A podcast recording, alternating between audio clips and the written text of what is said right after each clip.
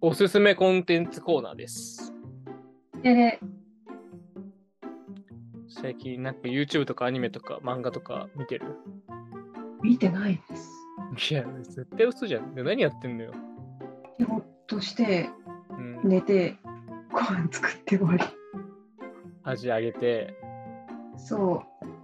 今日アジあげるから、アジあげて、以上。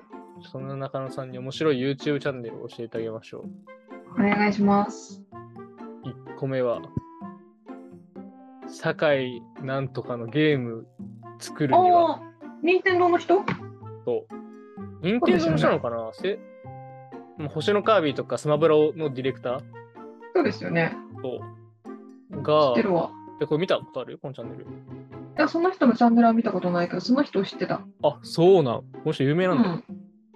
おそらく。この人がいろいろこのゲームの作り方とかうん解説してくれるっていうチャンネルで、えー、例えば、まあ、中身は別に、まあ、動画見てくださいって感じなんだけど、そのカービィって相手を吸収すると吸い込むとその能力がコピーされるっていう、まあ、コピー能力があるんだけど、それができた背景とか、うんうんあと遅延は撲滅してほしいみたいな。ゲームにとって遅延ってもう最悪だよねみたいな。終わってますよね。やっぱ体験をそちょっとでもずれなければ体験がさ損なうじゃんみたいな話とかうん。あとねグラフィックこれ面白かったのが素材を描く光を描くっていうえー、木とかそれ森ちょのっ描き方これデザイナーとかそっちのデザインの話だと思うんだけど大事なところはストップっていうやつもまあ回答でネタバレしてんだけど大事な時には止めるとすごい大事なところっぽいよねっていうと気になる話とか結構うん。裏話が聞けて、でもやっぱゲームってすげえ UI、UX 考えられてるなっていううん。のを思って勉強になるし、ゲーム好きな人にとっては、ああ、こういう風にして作られたんだってはい思うね。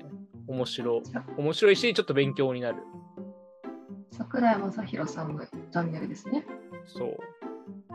なんかでも確かに何かの本で読んだんですけど、ゲーム始めて右に行けって書かれてないのに右に行けるデザインなのはすごいよねって話をしてて、そうそうまさにだなって思いました。なんかそそうれいうあれねところに本当に。うんあの、ついやってしまう体験の作り方って本に書かれてる、そうそうそう。あの冒頭にマリオが書かれてるやつ左にいて、そう右が空いてるから人はそっちに行くみたいな。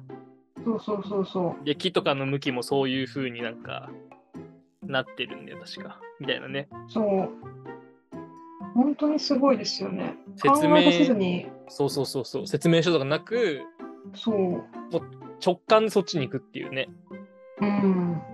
なんかそれを作るためには日々の人間観察とかもすごいしてるんだろうなって思うと。あと、心理学だね。うん、確かに確かに。うん。だから、ノリで作ってねえんだよなっていうのが。違いない。へえ、ちょっとそれ面白そう。気になるなと読みます。よかったです。初めて立場さんのやつで気になったわ。今回は結構ありでしょ。うん、これはび実っく際り。しました。でしょめっちゃ腹立つやん。よかったよかった。初めて刺さってくれたんで、ちょっと次、2個目のやつでもう言うのやめようかな。刺してからちゃんと見るか別ですけどね。いや、絶対見るよ、これは。ちょっと今のところその2本目のやつ刺さってないですよ。くっそ、言おうかな、これ。まあ、2本目は、サムライリコーダーっていう、天才なのよ。リコーダーのちょっと見せる、お見せすると、え、ワンピースとナルトのアニメどっちか見たことあるないです。じゃあ多分全くわかんないと思うけど、これあのさ、なんていうのこう叩くやつ、叩くたびにさ、画面が揺れんの。振動がすごい。そう、振動がはい。で、このチャンネル、まだ2万人ぐらいの、3万人ぐらいか、チャンネルなんだけど、まあなんか、リコーダーの演奏者の人と、なんか相棒みたいな人が、ワンピースとか YouTube とかでよく聞聞く BGM を弾くっていうだけの動画で、で、リコーダーだからクオリティもなんか、まあ、すごい上手いのよ。確かに。でしょうね。 でもまあリコーダーなんだよなっていうところと、あと全体的にクオリティが低いというかさ、もう、あ、その辺の取って出しというか、スマホで撮ってみたいな。あそこのふり。はいはい。だけど再生回数が全部数百万いってんの。で、なんかね、癖になっちゃうんよね。このクオリティが。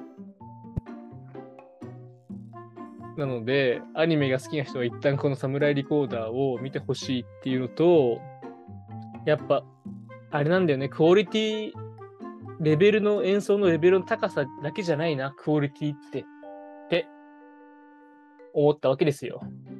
なるほど。ポッドキャストもいいトーク、いい音質だけじゃなくて、なんか、これでいいんじゃないかって思わされる YouTube チャンネルでした。